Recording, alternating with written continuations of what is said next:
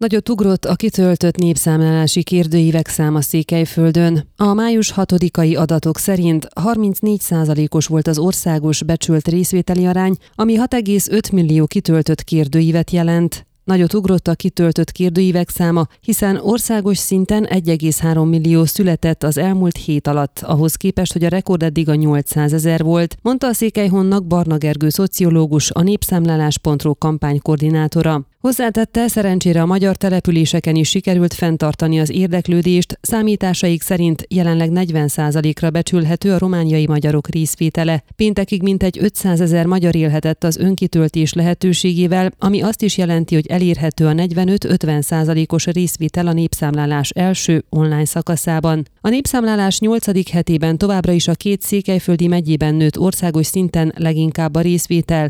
Argita megye 45%-os becsült részvételi arányjal feljött a második pozícióra az országos ranglistán, Kovászna megye pedig az ötödik helyre. Itt a feltételezett populáció 42%-a élt az önkitöltés lehetőségével. Szintén az első tíz megye között szerepel Maros megye is, amely 40%-os részvétellel a hetedik helyen áll.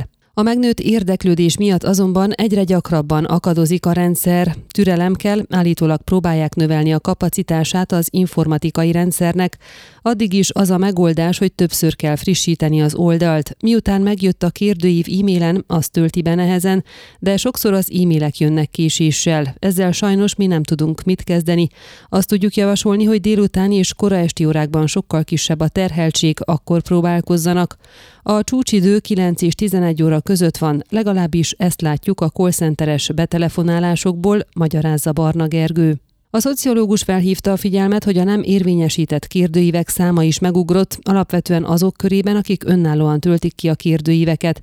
Sok helyen eléri a 8, de van, ahol a 10%-ot is a nem érvényesített, validált kérdőívek száma, Éppen ezért érdemes leellenőrizni a dovrek.in.se.ro oldalon, hogy ez megtörtént-e. Ha valakinek a kérdőívét nem érvényesítette az Országos Statisztikai Intézet, annak újra kell regisztrálnia az egész háztartást, de kitölteni csak annak a személynek az űrlapját kell, akinek a kérdőívét nem fogadták el. A népszámlálás.ro kampánykoordinátora rámutatott, abból a szempontból is fontos, mert ez alapján lehet a kitöltésért járó szabadnapot is igényelni. A nem érvényesített kérdőívek legfőbb oka továbbra is az, hogy be lehet küldeni részlegesen a kérdőívet, és nagyon sokan sajnos beküldik, nem hibáztunk el semmit, egyszerűen túl korán hagytuk abba a kitöltést, és ezért nem fogadják el, magyarázta. A népszámlálás online önkitöltéses szakaszára kevesebb, mint egy hét áll rendelkezésre. Május 15-ig lehet részt venni rajta, utána már csak a hagyományos személyes lekérdezés keretében lesz lehetőség válaszolni.